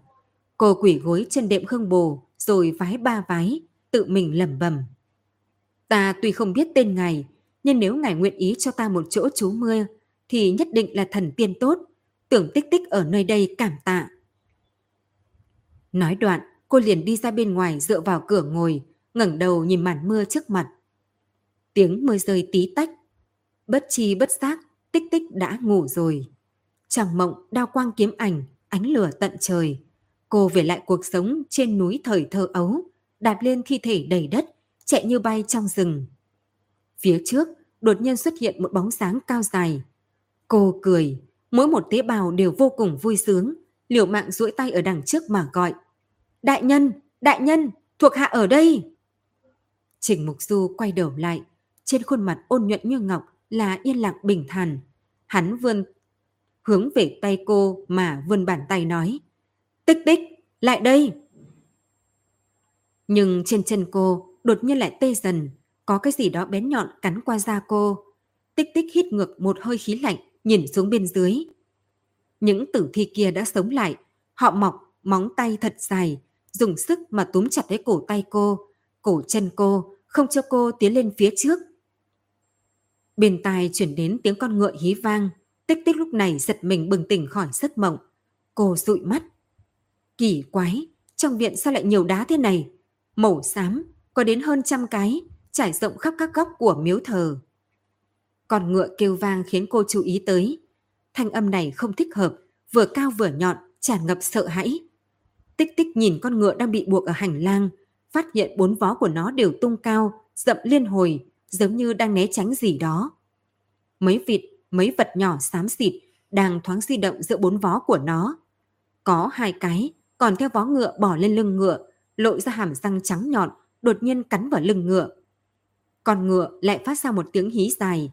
Nó đột nhiên tránh thoát sự trói bột của dây cương, chạy như bay ra ngoài viện. Chỉ chốc lát sau, thân ảnh to lớn của nó đã biến mất trong màn mưa bụi mênh mang. Còn chưa kịp đuổi theo, tích tích đã thấy chân lại tê dần. Cô cúi đầu phát hiện, giày đã bị cắn ra một cái lỗ. Một con động vật nhỏ, lồng xù đã chui đầu vào, dùng hàm răng bén nhọn mà cắn ra thịt non mịn của cô. Tới lúc này cô mới hoàn toàn thoát ra khỏi cảnh mộng, cũng hiểu rõ tình cảnh của mình hiện tại. Trên mặt giày của cô là một con chuột. Không chỉ thế, những cục đá nằm rải rác trong miếu thờ cũng đều là chuột, có đến hơn trăm con. Trừ một con còn đang chiến đấu anh dũng này, thì những con khác đều núp trong góc như hổ rình mồi mà nhìn chăm chú vào cô. Cô là con mồi của chúng sao? Tích tích không biết, bởi vì cô đã lưu loát rút kiếm ra khỏi vỏ. Một đao chặt đứt người con chuột đang liếm máu nhìn mình. Thân thể con chuột đứt làm hai nửa, bay theo hai hướng khác nhau. Thế nhưng cái đuôi của nó vẫn lắc lư, như không cam lòng đầu mình hai nơi vậy. Tay cầm kiếm của tích tích không ngừng run rẩy, hoặc là nói cả người cô đều run lên không ngừng. Lồng từ cả người cũng dựng lên. Cô cũng không phải sợ, so với cái này cô đã gặp nhiều màn huyết tinh hơn. Nhưng nhìn đến đống chuột nhung nhúc này, cô lại có một cảm giác khác nảy lên trong lòng. Đó là ghê tởm. Không sai, nữ nhân trời sinh chán ghét chuột. Loại sinh vật trong bóng đêm này, đầu không lớn lại tham ăn, tàn nhẫn. Giống như hiện tại, đối mặt một người lớn hơn chúng nhiều lần, thế mà chúng vẫn có ý niệm muốn đánh lén. Kiếm được sơ cao, trong lòng cô bỗng nổi lên sát niệm mãnh liệt. Đúng vậy, đối mặt với thứ này thì cô chỉ muốn chảm trừ toàn bộ mới có thể áp chế cảm giác ghê tởm trong lòng. Nhưng một khắc cô la ra khỏi mái hiên thì đám chuột đột nhiên đứng thẳng, hai chân chạm đất, lỗ tai nhỏ nhọn nhọn xoay về phía tây. Sau đó chúng nó nhanh chóng phóng về phía miếu thờ. Lồng màu xám bị nước cọ rửa tới đen bóng, khiến cô càng nổi nhiều da gà hơn. Tích tích như lâm đại địch, cô nhìn cơn thủy triều màu xám này đang hướng mình vọt tới, thì đã chuẩn bị cùng chúng nó, người chết ta sống. Chít chít chít, chít chít chít. Đám chuột, con sau nối con trước, vọt tới chỗ tích tích. Nhưng lúc trường kiếm của cô sắp chém xuống, thì chúng nó lại quảnh sang hướng khác, vọt qua bên người cô, phóng qua ngạnh cửa, chui vào trong điện. Theo bàn chân pho tượng trên bàn thờ, leo đẩy lên trên pho tượng, dùng những cái răng nhỏ mà bén nhọn liều mạng gặm. Pho tượng, mục tiêu của chúng là pho tượng sao? Tích tích mê mang nhìn cảnh tượng trước mắt, tay cầm kiếm mềm rũ. Nhưng nháy mắt kế tiếp, cô đã bay lên cái bàn, múa may trường kiếm chém về phía pho tượng. Lúc trước tập kiếm, phụ thân luôn lấy quả hạch làm mục tiêu cho cô. Nếu kiếm chém qua chính giữa quả hạch, thì phụ thân sẽ khen cô. So với quả hạch, thì đám chuột này to hơn nhiều. Tích tích múa trường kiếm, đem toàn bộ đám chuột kia chém lưng thân mình. Lúc này, màu đen của chúng nó bạch bạch rơi xuống trên mặt bàn, bắn ra từng đạo máu. Rốt cuộc bên trên pho tượng chỉ còn lại một con chuột. Nó ghé vào trên đỉnh cao nhất, mắt nhỏ hoảng loạn, nhìn xác chuột chất thành đống bên dưới. Tích tích cười lạnh một tiếng, trường kiếm hướng nó mà bay tới. Phập! Bụng nó bị đâm xuyên, thân mình bị kiếm chém ngang, thẳng tắp mà bay ghim lên cửa gỗ phía sau pho tượng. Hóa ra chỗ này là hang ổ của chúng mày. Tích tích đi tới, vừa muốn đem kiếm lấy xuống dưới, thì cửa gỗ bị vặn một tiếng, bị đẩy ra từ bên trong. Một vị cô nương mặc váy màu phấn tím từ bên trong lóe ra, động tác có vài phần hoảng loạn, suýt nữa đụng vào bảo kiếm sắc nhọn ở trên cửa gỗ. Nhìn thấy rõ con chuột bị ghim trên kiếm tới huyết nhục mơ hồ, cô ta sợ tới mức ôm đầu, ngồi xổm trên mặt đất, trong miệng kêu lão nương liên hồi. Tích tích vội đem bảo kiếm rút ra, chán ghét mà ném con chuột đi, nâng vị cô nương kia lên. Vừa muốn hỏi cô tình hình thế nào, thì lại phát hiện trong khe cửa có một bóng người. Tuy chỉ liếc mắt một cái, cô đã nhìn thấy được rõ ràng, đó là một nam nhân không mặc quần áo. Chỉ nhìn lướt qua, tích tích liền nhanh chóng cúi đầu, trên mặt hiện ra hai vầng mây đỏ. Cũng may cô nương kia đã chậm rãi đóng cửa lại, Cô ta nhìn cả đàn đều là chuột bị phanh thây thì vẫn kinh hồn chưa định vỗ về ngực mình. Ôi trời ơi, đời rốt cuộc là chuyện gì vậy? Những con chuột chết này là từ đâu tới? Nói đoạn, cô ta lại ngắm thanh trường kiếm dính đầy máu của tích tích cầm trong tay. Chúng nó đều bị cô giết chết sao? Vừa rồi những tiếng động kia là cô làm ra hả? Tích tích lúc này mới chú ý tới cô ta, còn chưa mặc trang phục chỉnh tề, ngực còn lộ ra một mảng tránh xứ, vì vậy tay nhẹ nhàng chỉ chỉ nhắc nhở cô ta. Cô nương kia liếc cô một cái, miệng tê một tiếng, xoay người sửa sang lại trang phục, rồi mới quay đầu lại. Câu hỏi của ta cô chưa trả lời đâu. Những con chuột này đều do cô xử lý sao? Đúng. Tích tích đúng sự thật đáp ngắn gọn. Chúng nó từ đâu tới? Cô ta quệt miệng, ngón chân cẩn thận mà nhón qua bước qua đống xác chuột, sợ giày của mình bị dính máu chuột. Chúng nó đột nhiên xuất hiện ở trong miếu, không biết là từ chỗ nào trôi ra. Cô nương kia dừng lại, chậm rãi quay đầu, ngón tay chọc lên vai tích tích. Thế còn cô, từ chỗ nào chui ra vậy? Cô ta mở miệng thực không khách khí, tích tích tất nhiên là tức giận. Cô lạnh lùng nhìn chằm chằm khuôn mặt tú mị kia, không nói câu nào. Cô nương kia cười khúc khích, lộ ra một hàm răng trắng tinh. Ôi, tức à, tuổi không lớn, thế nhưng tính tình thật là không nhỏ. Nói đoạn, cô ta không người hành lễ. Cô nương, xin hỏi cô từ nơi nào tới đây, đến chỗ này của chúng ta để làm gì? Giọng nói của cô ta trước sau vẫn ngả ngớn, nhưng tích tích đang ở nơi trời xa đất lạ, không muốn cùng cô ta xảy ra tranh chấp. Huống hồ mục đích của cô là tìm người. Nghe ngữ khí của cô nương kia thì cô ta hẳn là người địa phương, không thể nghi ngờ. Đúng lúc cô có thể hỏi thăm cô ta có biết Phản Khánh Phong không? Tích tích hắn giọng nói. Ta tới Trấn Thanh Thủy để nhờ cậy bằng hữu. Hắn tên là Phản Khánh Phong, không biết cô nương có biết không? Phản Khánh Phong?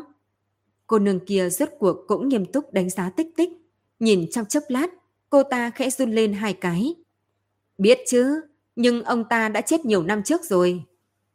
Nghe thấy câu này, máu trong người tích tích đều lạnh. Cô chỉnh lớn mắt. Cô nói thật chứ? Phản Khánh Phong thật sự đã chết sao? Thật, so với vàng còn thật hơn. Ông ta là cha của ta. Mấy ngày trước ta còn đi tới mộ để bái tế. Cô nói có thật hay không? Nói đoạn, cô ta không chút để ý mà đùa bỡn một lọn tóc, sau đó lại hỏi tiếp. Cô làm sao mà quen được cha ta? Lấy tuổi tác của cô, thì lúc cô sinh ra ông ấy đã chết được mười mấy năm. Chẳng lẽ ông ấy báo mộng cho cô hả? Vẫn là miệng lưới sắc bén trước sau như một, nhắc tới cha mình mà còn dám đùa giỡn. Tích tích lắc đầu thở dài. Người quen cha cô không phải ta, mà là huynh trưởng của ta. Huynh trưởng của cô? Đó là ai?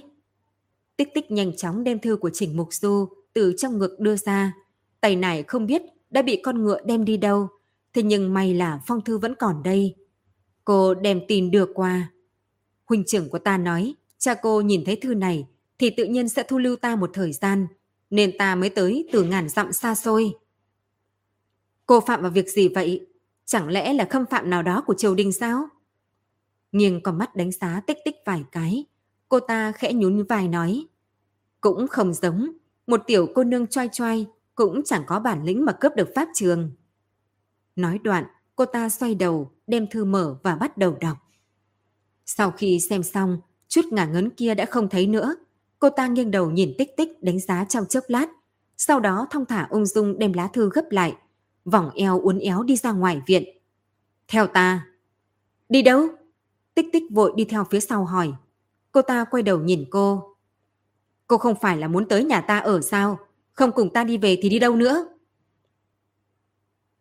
Trấn Thanh Thủy là một trấn nhỏ dựa vào núi. Con đường vào trấn hẹp dài, tựa như một con rắn nước khảm trên sông. Người ở đây chỉ làm hai công việc, một là nuôi tầm, hai là trồng trà.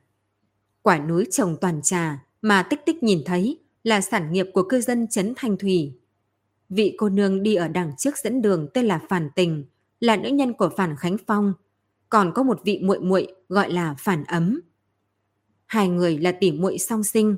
Sau khi Phản Khánh Phong qua đời, thì phu nhân ông ta dựa vào vài mẫu trà, nuôi hai tỷ muội thành người, qua ngày cũng không dễ.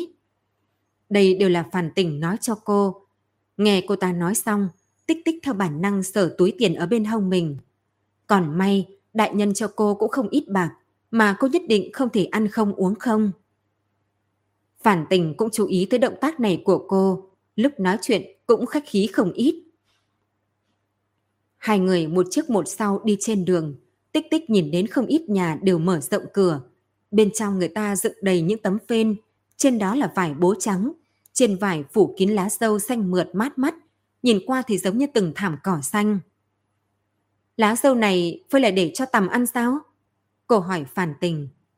Chưa còn gì nữa, nơi này mỗi nhà hầu như đều nuôi tầm, vật nhỏ kia thích sạch sẽ. Lá cây không rửa không phơi thì chúng sẽ bị sinh bệnh. Hầu hạ nó còn cực khổ hơn cả hầu người. Phản tình hử lạnh nói. Nhưng đây là truyền thống, thôn dân hẳn là đã quen rồi chứ. Phản tình nhún vai, Cũng đúng, Trấn Thanh Thủy đã có lịch sử mấy trăm năm nuôi tầm. Vừa rồi tòa miếu cô đến chú mưa kia, cô có biết tên gọi là gì không? Chính là miếu tầm thần. Miếu tầm thần? Tương truyền tầm thần, ngẫu nhiên đến đất thục, phát hiện vạn vật tàn héo, dân chúng không có áo mặc. Vì vậy ông ta đã lưu lại đây mấy ngày, dạy bà con đất thục nuôi tầm trồng trà. Cũng đem kén tầm cùng với hạt giống trà đưa cho họ. Từ đó về sau, đất thục mới biến thành giàu có và đông đúc như bây giờ. Cho nên người nơi đây mấy xây tỏa miếu kia để nhớ tầm thần sao? Thật hay giả đây? Phản tình khẽ nhăn mày mà nhìn tích tích. Đầu có bình thường không đấy? Câu này mà cũng hỏi. Đương nhiên là giả. Nơi này trồng trọt ít, nuôi tầm trồng trà nhiều, đơn giản bởi vì khí hậu và địa hình thích hợp mà thôi. Chả có liên quan quái gì với thần tiên cả. Tích tích nghe thấy vậy thì ngượng ngùng cười, trong lòng lại âm thầm nói. Hừm, cô chưa từng thấy quỷ thần, không có nghĩa là trên thế gian này không có quỷ thần. Lại còn nói ta là tiểu nữ tử, ta nghĩ cô mới là đứa trẻ vô tri. Đang nghĩ ngợi thì chân cô đột nhiên nặng nặng, một thứ sủ lông nhảy đến trên giày cô, sau đó lại dùng sức mà lẻn đến ven đường, theo góc tường chậm gì gì đi về phía trước. Tích tích tập trung nhìn vào, hóa ra đó là một con mèo trắng, dáng điệu của nó uyển chuyển mạnh mẽ, đi được một lát thì nó đã rẽ vào chỗ góc rồi biến mất. Thấy vậy, phản tình xoa cánh tay hướng tích tích nhích lại bên người. Sao thế? Cô có phải cũng bị dọa rồi không? Tích tích khẽ nhíu mày. Cô không phải bị mèo dọa, mà là con mèo kia nhảy lên chân cô động vào vết thương bị chuột cắn lúc nãy.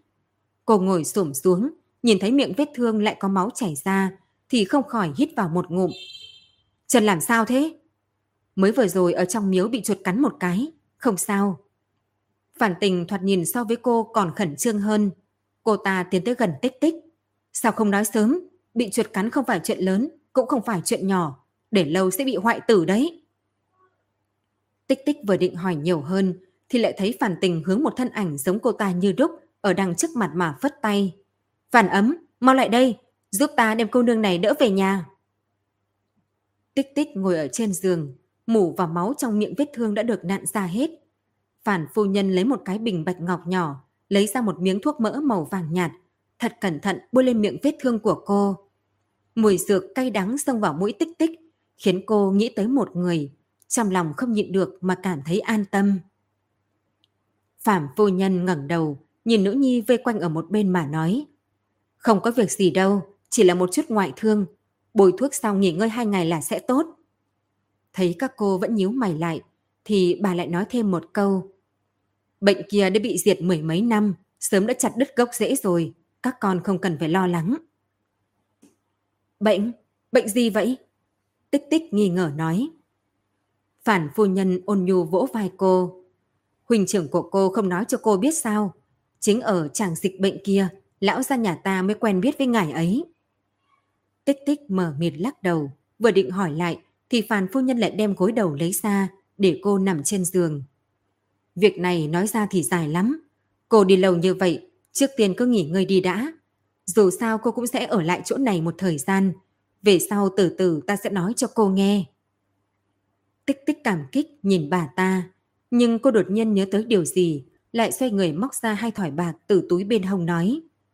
Phu nhân, trong khoảng thời gian này phải quấy giày bà rồi. Ta cũng chẳng giúp được gì, bạc này coi như là phí ăn ở của ta. Sắc mặt phản phu nhân cứng lại đem bạc đẩy về. Nếu ta thua bạc này, thì sau này gặp lão gia dưới suối vàng, biết ăn nói với ông ta thế nào đây? Cô mau cất lại đi. Phản ấm ở một bên khuyên nhủ cô. Cô nương, cô như vậy chính là khó xử cho nương ta. Cô tới nơi đây cũng chỉ là thêm đôi đũa, có thể tốn được bao nhiêu tiền chứ? Mau thu hồi đi thôi. Hừm, đã nghèo lại còn thích giả vờ hào phóng. Phản tình vừa mới nói một câu, đã bị Phạm Phu Nhân chừng mắt nhìn, đành liếc nhìn tích tích một cái đi ra ngoài cửa. Đi thôi, nếu không lên núi thì hoa tốt đều bị người ta hại hết mất đấy. Phản Phu Nhân lại dặn dò tích tích vài câu, rồi cùng phản ấm cùng đi ra ngoài cửa. Trong phòng rốt cuộc chỉ còn lại một mình cô, tích tích thở hắt ra, đem hai chân mở ra nằm trên giường, ngây ngốc nhìn chằm chằm xa nhà. Xem tình hình vừa rồi thì họ phản này đúng là có quan hệ không tồi với đại nhân, nên mới tiếp đón mình chu đáo như vậy. Nhưng phản phu nhân nói, phản lão gia cùng đại nhân đã quen nhau mười mấy năm trước. Thế nhưng khi đó, Trình Mục Du hẳn chừng mới 10 tuổi.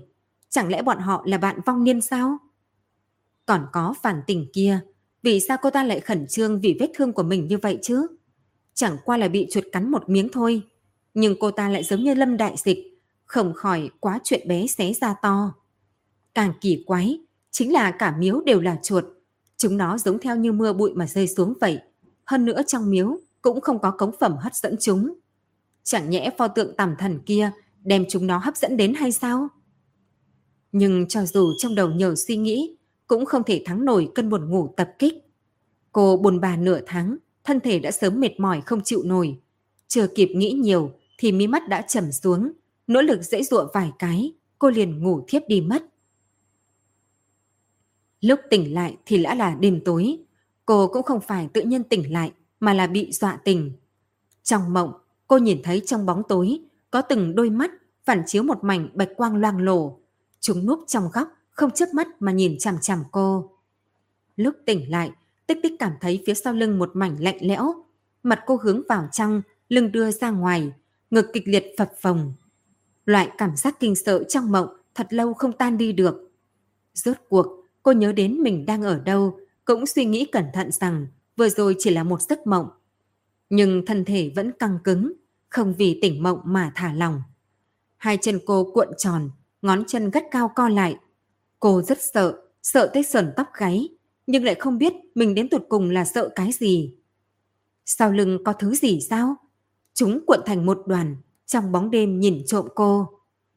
Tích tích từng chút một xoay người lại, cô nhìn thấy trên cửa sổ có một đoàn hắc ảnh nhỏ nhỏ, lồng bị ánh trăng chiếu tới sáng bóng. Một đôi mắt lóe hàn quang, thẳng tắp cắm vào đáy lòng cô. Chuột, mình giết nhiều đồng bạn của nó như vậy nên nó tìm đến mình để báo thù sao? Một ý tưởng hoang đường xông vào đầu cô. Nhưng dù biết là hoang đường thì cô vẫn tin tưởng vững chắc không nghi ngờ. Trái tim cô đập thình thịch, tay sờ lấy thanh kiếm nơi mép giường. Ngón tay chạm được vào chuôi kiếm, cảm giác lạnh lẽo khiến tâm cô bình tĩnh chút. Nhưng hành động tiếp theo của con chuột lại khiến cô khẩn trương, máu toàn thân đều vọt tới đỉnh đầu. Nó hướng cô mở miệng, lộ ra một khoang miệng màu đỏ thẫm cùng đầu lưỡi. Trong đó hỗn độn vài chiếc răng nanh bén nhọn màu trắng, sáng lấp lánh, phảng phất tập trung mọi băng xương của cả thế gian. Tích tích cảm thấy toàn thân như bị ngàn vạn con kiến gặm nhấm.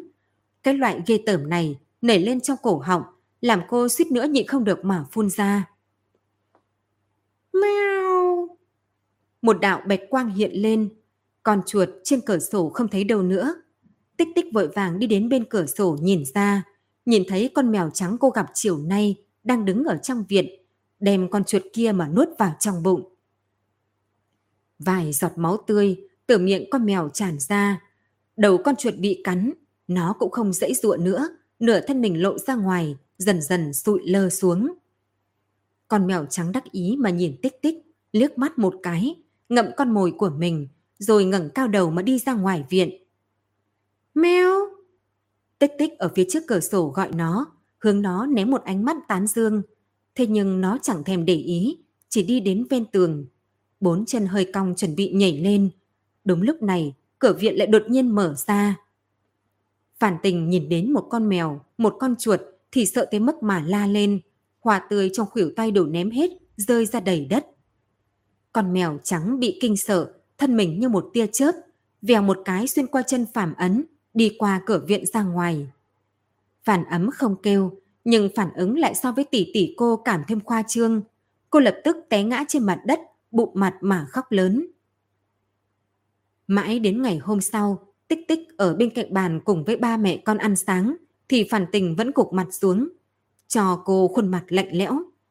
Tuy chuyện tối qua chẳng liên quan gì đến cô, nhưng dù sao cũng là ăn nhờ ở đậu, không tiện cùng người tranh chấp. Vì vậy tích tích không thể không cười nịnh nọt. Phản tình tỷ, tỷ đừng nóng giận. Về sau ta thấy mèo thì sẽ đuổi ngay, tuyệt đối không để chúng vào sân nữa. Phản tình câu được câu không uống cháo, vẫn không thèm để ý tới cô. Nhưng thực ra, Phạm ấm đi tới bên cạnh, lại đem một đĩa rau ngâm đến trước mặt cô nói. Cô đừng tự trách, con mèo kia không thấy trong viện có chuột thì cũng sẽ không đến đâu. Mau ăn cơm đi, ăn xong ta đưa cô đến một chỗ tốt. Phản phu nhân cũng đi tới. Vết thương trên chân tưởng cô nương chưa khỏi, con đừng để cô ấy đi khắp nơi. Tích tích cảm nhận được không khí áp lực trong phòng, vội nói tiếp. À không sao, chỉ chút vết thương nhỏ này không có vấn đề gì đâu.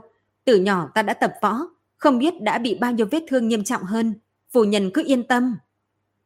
Phạm phu nhân cười. Cũng được, náo nhiệt hôm nay xác thật đáng để xem. Chỗ khác không có đâu, có muốn nhìn cũng không nhìn được. Rốt cuộc là cái gì vậy?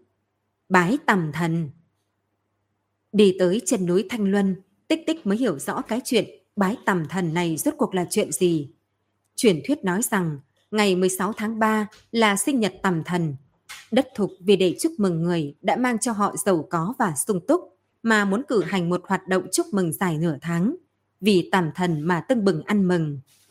Bởi vậy, nửa tháng 3 sau rằm gọi là tầm nguyệt mà hôm nay là lễ đưa hoa tầm để bắt đầu tầm nguyệt. Sau khi thu hoạch kén tầm, người nuôi tầm lấy rượu và đồ nhắm tế tạ tầm thần. Tế xong thì những cô nương xinh đẹp nhất từ mọi nơi sẽ đem hoa tầm dâng lên tới cung phụng trước tượng tầm thần, cầu tầm thần phù hộ cho năm sau vụ tầm sẽ thuận lợi. Cho nên cả buổi trưa hôm qua, các vị ra ngoài là để thu thập hoa tươi sao? Phạm Ấn gật đầu. Ở Trấn Thanh Thủy, mỗi nhà đều chuẩn bị hoa tầm. Hoa nhà ai được chọn thì chính là vinh quang vô hạn. Năm sau tầm nhà đó sẽ được tầm thần chiếu cố. Nhà chúng ta tuy không nuôi tầm, nhưng cũng rất coi trọng chuyện chọn hoa tầm này. Rốt cuộc là tặng hoa cho thần tiên, có ai mà không vui chứ? Thì ra là thế. Tích tích gãi đầu. Nhưng sao nhà các vị lại không nuôi tầm? Phản ấm thở dài. Cô cũng thấy rồi đấy. Ta cùng tỷ của ta đều sợ mèo. Mà nếu không có mèo thì không thể nuôi tầm được. Không có mèo sao lại không nuôi tầm được? Đôi mắt phản ấm xoay quanh. Sau đó giá lên tay tích tích nhỏ giọng. Cô biết tầm túy không? Tầm túy? Phản ấm vội vàng che miệng cô lại. Nói nhỏ thôi. Trong tầm nguyệt mà nói tầm túy là không may mắn đâu.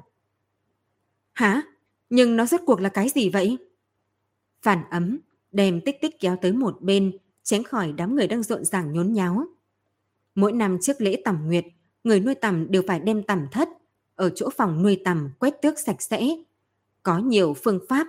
Một là dùng nước vôi ở trước cửa, vẽ một cây cung, cánh cung hướng ra phía ngoài, có ba mũi tên ở trên đó cũng hướng ra bên ngoài.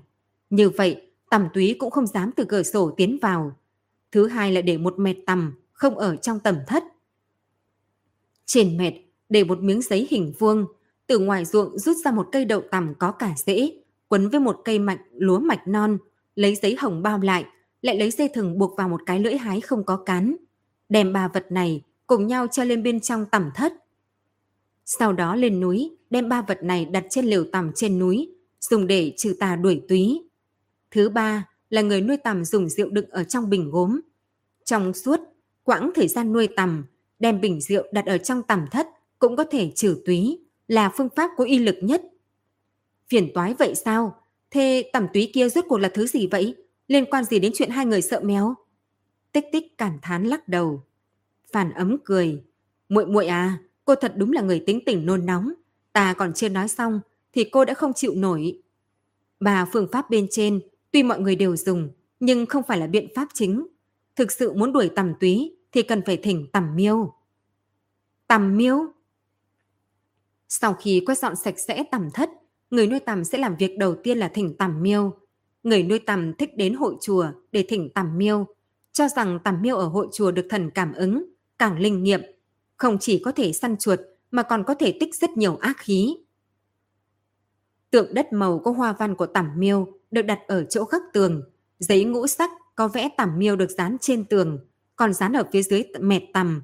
Như vậy, chuột sẽ không dám tới. Khoan đã, cho nên tẩm túy kia chính là chuột sao? Phản ấm khẽ lắc đầu. Đúng thế mà cũng không phải thế.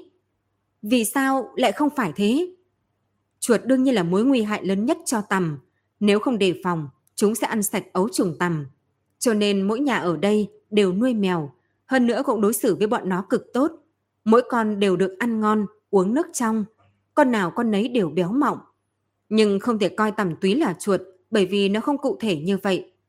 Cô nghĩ xem, nếu thực là chuột thì sao phải trừ tà và hiến tế? Những cái này đều để đối phó với yêu ma, đối với chuột thì chẳng có tác dụng gì hết. Nhưng những biện pháp trừ tầm túy đó lại lưu truyền tới nay, có thể thấy được lão tổ tông cũng biết thứ này không dễ đối phó như vậy. Tích tích không nói chuyện, cô nhìn đám người rộn ràng phía trước, trong lòng bỗng nhiên nghĩ đến việc lạ ngày hôm qua nhìn thấy ở trong miếu.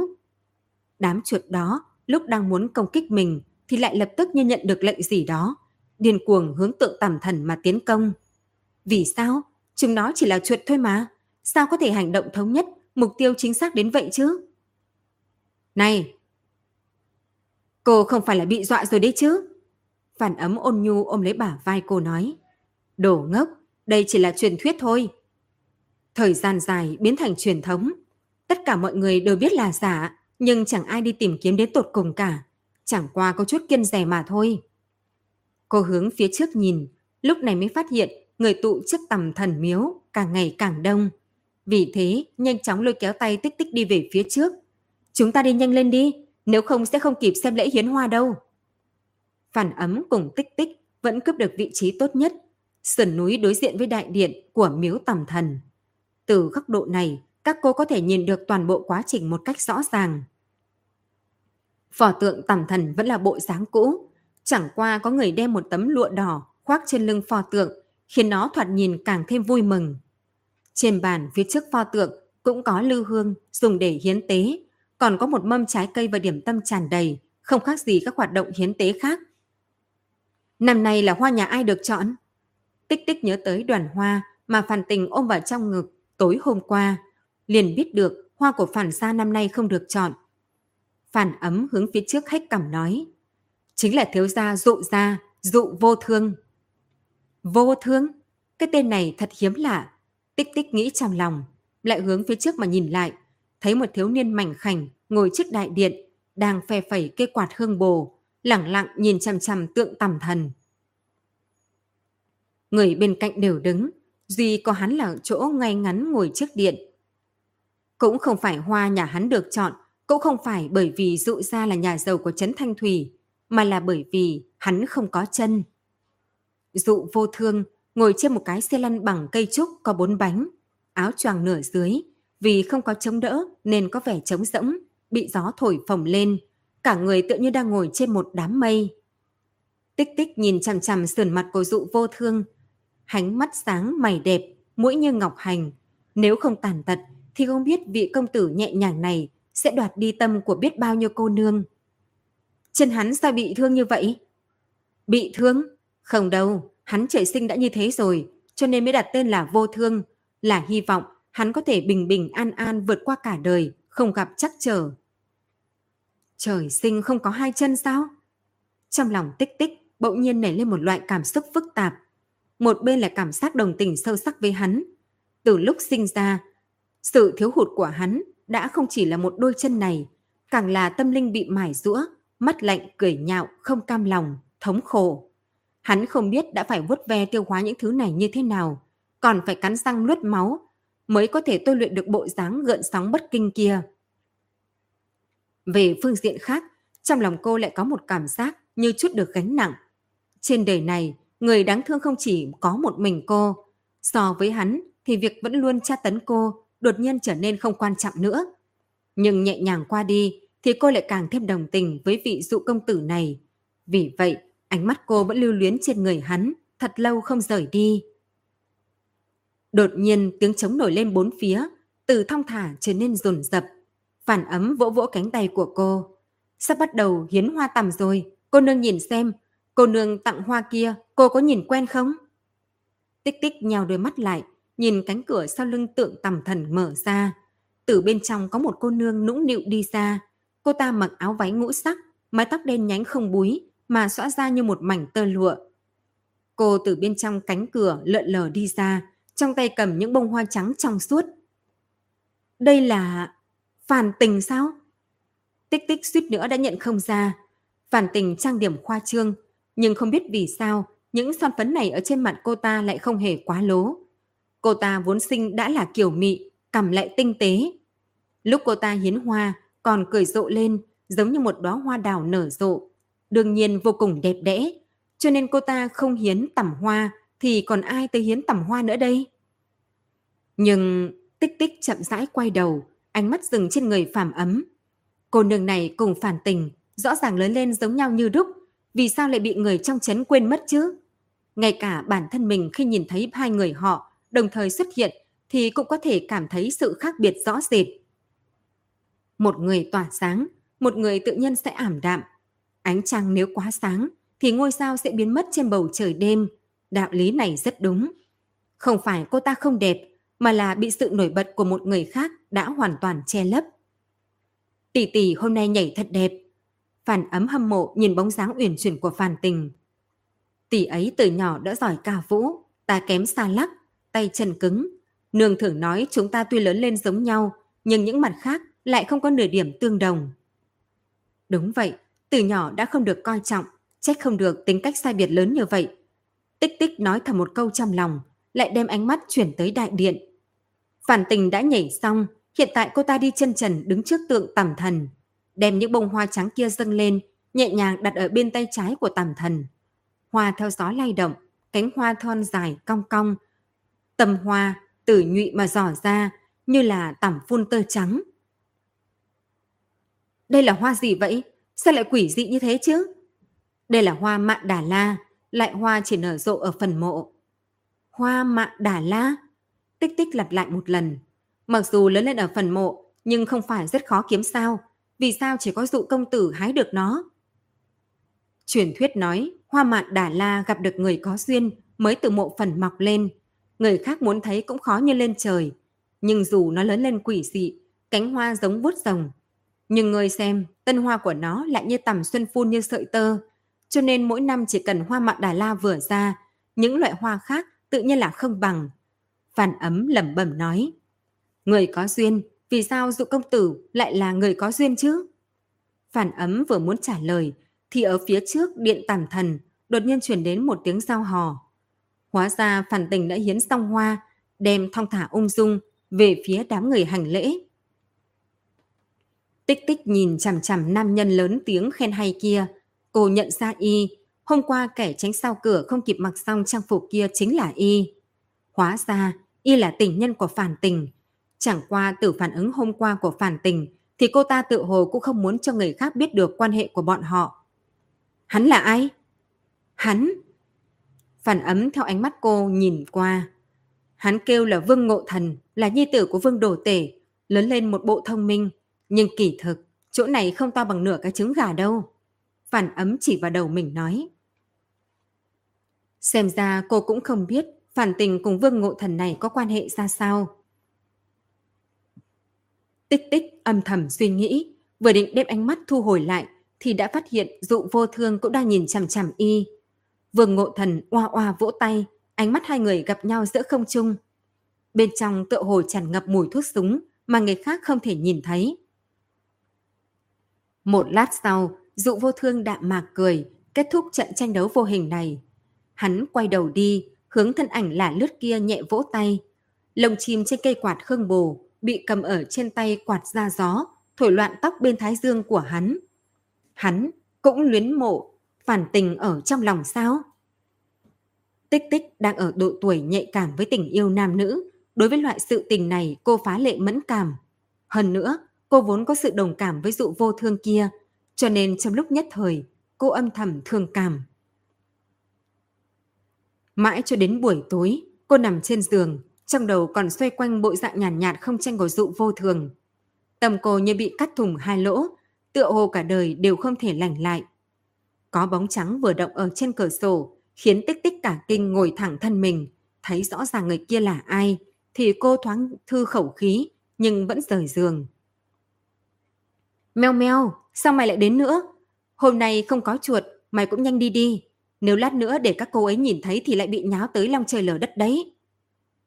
Bạch Miêu không để ý tới cô, thân mình nó dựa lên song cửa, ngửa mặt, ngửa người ra, lộ ra cái bụng cầu người yêu thương. Tích tích bất đắc dĩ, chỉ đành để cửa đi ra ngoài, bế nó dậy, rồi vội vã đi ra ngoài viện. Không phải ta lấy oán trả ơn, chỉ là tạm thời tha hương. Dù sao ta cũng phải tuân thủ quy củ của người khác, không thể đem tới phiền phái. Lần sau, ta nhất định sẽ mua thịt cho ngươi ăn. Lần này, người ngoan ngoãn rời đi nhé, chớ có khó xử ta. Cô vừa nói vừa đi ra cửa, mới vừa đem cửa viện mở ra cái khe, thì đã nghe thấy tiếng hai người đối thoại ngoài cửa, khiến cô bị hụ nhức cho nhảy dựng, nhanh chóng ôm chặt lấy con mèo. Hôm nay quả thực hắn, như là dán trên người nàng vậy, đúng là cóc ghẻ mà đòi ăn thịt thiên Nga. Này, ghen cái gì chứ? Nếu không ngày mai ta sẽ đi nói với hắn để hắn đừng quấy rầy ta nữa. Ấy đừng, ta thiếu 10 lượng bạc vẫn chưa trả hắn. Nếu không còn thần tài thì ta phải tìm ai trả cho mình nữa đây. Phản tình giận nói một tiếng. Huynh chừng nào mới có thể có chút tiền đồ đây? Cả ngày đến chỗ ta lấy tiền. Tùy nói hắn cũng sẽ không làm gì được ta. Nhưng mỗi ngày bên cạnh tên tàn phế đó ngắm hoa uống trà. Một chút ý tứ đều không có. Ôi trời, bà cô của ta. muội đừng coi mình vô tội thế chứ. Nhìn xem, vòng tay này lóe lên mắt ta mở không nổi nữa. Hắn mua cho muội phải không? Muội thật sự có thể trừ tối mà muội thật sự có thể từ chối mà. Ta còn không phải là vì chúng ta sao? Nếu không để dành chút tiền riêng, chỉ dựa theo mấy đồng tiền giết heo của cha huynh, thì huynh chừng nào mới đủ tiền mà cưới ta? Huynh lại không cảm kích mà trách ta, thật là không biết lòng người tốt. Thôi được rồi, tình nhi ngoan, ta biết sai rồi. thờ một cái, không tức giận nữa. Tích tích hơi thò đầu ra ngoài cửa.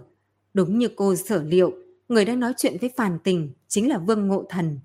Hiện tại, hai người giống như hai sợi dây thừng dính vào nhau, dây dưa khó phân. Tầm cô bị người ta ném lên rồi lại ném xuống, nhẹ treo ở giữa không trung, không sao ổn định lại. Bừng tỉnh lại, cô nhớ tới ánh mắt dụ vô thương, nhìn Vương Ngộ Thần ở trước điện tầm thần. Hắn hẳn cũng có hoài nghi về mối quan hệ giữa Phàn Tình cùng Vương Ngộ Thần. Nhưng hắn vì sao vẫn giữ bộ dáng không dao động đó? Chẳng lẽ hắn cảm thấy chính mình không xứng với phản tình, cho nên đến quyền chất vẫn cũng không xứng có được sao? Một cơn gió đêm thổi tới, con mèo trong ngực cô ngước cổ lên, ở trong không khí dừng sức mà ngửi mấy cái. Bỗng nhiên, nó từ trong ngực tích tích tránh thoát ra, thân ảnh uyển chuyển nhẹ nhàng dừng ở bên đường lát đá, hướng về phía bóng tối nồng đậm. Thân thể màu trắng rất nhanh, đã biến mất trong màn đêm. Cũng may hai người ngoài cửa đang đến hồi lửa nóng, hoàn toàn không phát hiện ra có một con mèo từ bên người họ lướt qua. Tích tích buông một hơi, vừa muốn trở lại trong viện, thì bên tai lại đột nhiên chuyển đến một trận tiếng bước chân nhỏ vụn, rất nhẹ, nhưng cũng rất nhanh, rậm rạp như giọt nước trên con đường lát đá. Từ nơi không xa hướng tới bên này, che trời lấp đất mà chạy tới. Là cái gì?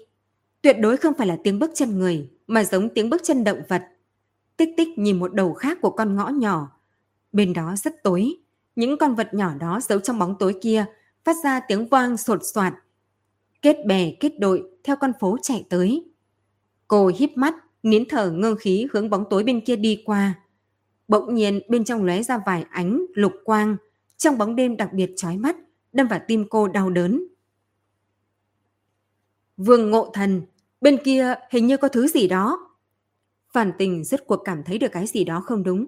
Cô ta đẩy ra nam nhân, đang triền ở trên người mình, ngón tay như ngọc hành chỉ về hướng kia của con phố. Nhưng lúc Vương Ngộ Thần quay đầu lại, thì những tiếng bước chân nhỏ vụn đã dần dần rời xa, biến mất ở trong bóng tối dày đặc của trấn Thanh Thủy. Cái gì? Ta cũng chẳng nhìn thấy gì cả. Giọng nói của Vương Ngộ Thần mang theo chút thèm thuồng. Y vừa định lần nữa ôm phản tình vào trong lòng, thì lại bị cô ta một phen đẩy ra. Được rồi, lòng ta đột nhiên loạn lắm, Huynh đi nhanh đi, trong chốc lát nếu bị nương ta phát hiện thì không hay đâu. Vương Ngộ Thần không lay chuyển được cô, chỉ có thể hậm hực mà rời đi. Nhìn thấy y rời đi rồi, tích tích mới bỗng nhiên phản ứng lại, vội vàng đi vào phòng. Vội vàng đi vào trong. Nhưng cô đi quá muộn, phía sau tiếng kẽo kẹt, phản tình đã đẩy cửa đi ra đẩy cửa viện mà đi vào. Trong lòng tích tích nói không ổn, nhưng cái khó lại ló cái khôn. xoay người giả như mình vừa mới đi từ trong phòng ra. Phản tình bị cô dọa cho hoảng sợ. Hơn nửa đêm, cô như là cây gỗ đứng ở chỗ này, muốn hù chết người hay sao? Ta nghe được chút thanh âm, cho nên ra nhìn xem. Cô cũng nghe thấy à? Mặt phản tình ở trong bóng đêm như ẩn như hiện. Trên mặt cô ta có chút hồ nhi, ánh mắt như hai lưỡi dao sắc bén. tò tới dọa người, cầm lại rất nhọn, hướng phía trước cong cong như móc câu, tựa hồ như một con chuột vậy. Tích tích khẽ dùng mình một cái. Có thể là nghe lầm, ta về phòng trước. Tưởng cô nương. Phản tình chắn trước người cô, đôi mắt thẳng tắp nhìn cô. Trong nháy mắt tiếp theo, tích tích cơ hồ cho rằng trong mắt cô ta có ánh sáng màu xanh lóe lên. Nhưng cô ta lại chỉ cười cười duỗi tay chụp lên vai tích tích hai cái. Gió lớn, sớm đi nghỉ đi. Tích tích không hiểu hàm nghĩa trong nụ cười của cô ta. Vừa muốn xoay người thì lại nghe thấy trong ngõ nhỏ truyền đến từng đợt tiếng bước chân rồn rập. Ngay sau đó, mấy ánh lửa vàng lướt nghệ qua trước cửa. Phản tình chạy đến cạnh cửa, hướng ngõ nhỏ mà hô. Xảy ra chuyện gì sao? Những người kia đã chạy xa, trong giọng họ lại được gió đêm thổi vào trong tai tích tích. Tàm túy, tàm túy xuất hiện. Cửa nhà rụi ra, bị chấn dân vây quanh một tầng lại một tầng. Tích tích đi theo tỉ muội phản thị luồn lách, nhưng vẫn không chen vào nổi. Còn may phản tình thấy được một lão nô của dụ ra từ bên trong đi ra, vội kéo lấy ông ta. Thích thích, rốt cuộc đã xảy ra. Thích thúc, rốt cuộc đã xảy ra chuyện gì vậy? Thích thúc thấy là phản tình thì khẽ cao mày mà than vài tiếng, rồi xoa tay nói. Chết hết rồi, giống hệt 16 năm trước. Cái gì chết hết? Tích tích thấy thần sắc mấy người ngưng trọng, nhịn không được mà xen miệng nói. Phản ấm đem cô kéo tới một bên, đè thấp thanh âm xuống. Cô là người nơi khác, cho nên không biết. 16 năm trước, Trấn Thanh Thủy từng có một hồi dịch bệnh, mà dịch bệnh kia bắt đầu khi con tằm chết. Đầu tiên là tằm, sau chính là người. Lúc ấy không có nhà nào tránh được, từng nhà đều có tang ma. Đầu tường không có trẻ con chơi đùa, cửa thành đều vì người chở quan tài ra mà tắc nghẽn. Lúc ấy trong trấn Thanh Thủy, truyền lời đồn về bạch y nhân câu hồn. Vừa đến buổi tối, trấn dân đều đánh đồng la đuổi quỷ. Thế nhưng lời đồn đãi dù sao cũng chỉ là lời đồn. Chưa có ai từng gặp bạch y nhân kia. Mọi người chỉ nói người đó là tầm túy. Thế nhưng tầm túy rốt cuộc là cái gì? Là bệnh, là chuột hay là đồ vật khác thì chúng ta hoàn toàn không biết gì cả. Nhưng cô nói chuột sẽ ăn tầm. Đây là chuyện hết sức bình thường. Vì sao đêm nay mọi người lại khẩn trương như vậy? Phản ấm yên lặng lắc đầu. Đó là bởi vì đây là dụ gia. Dụ gia là nhà giàu về nuôi tầm. Riêng tầm thất đã có hơn 10 gian. Nếu tầm nhà họ đều chết hết, thì cô cho rằng chỉ có mấy con chuột có thể làm ra được sao? Tích tích sửng sốt, lập tức nghĩ đến những tiếng bước chân tinh mịn mới nghe được vừa rồi. Chẳng lẽ lọ đó là do con chuột phát ra sao? Nhưng chuột phát ra động tĩnh rất nhỏ, mặc dù đạp lên trên đường có giọt nước thì cũng không thể có thanh âm lớn như vậy. Trừ phi số lượng của chúng là kinh người, mênh mông cuồn cuộn một đoàn, mới có khả năng giết ra tiếng vang như vậy, mới có khả năng cắn chết toàn bộ tầm của dụ ra. Các bạn thân mến, các bạn vừa mới nghe xong tập tiếp theo chuyện Tân An Quỷ Sự. Cảm ơn các bạn đã ủng hộ và theo dõi. Hẹn gặp lại các bạn. Tạm biệt tất cả các bạn. Để ủng hộ kênh, quý vị có thể để lại bình luận cũng như chia sẻ hoặc có thể ủng hộ tài chính trực tiếp về các địa chỉ đã được ghi ở phần mô tả.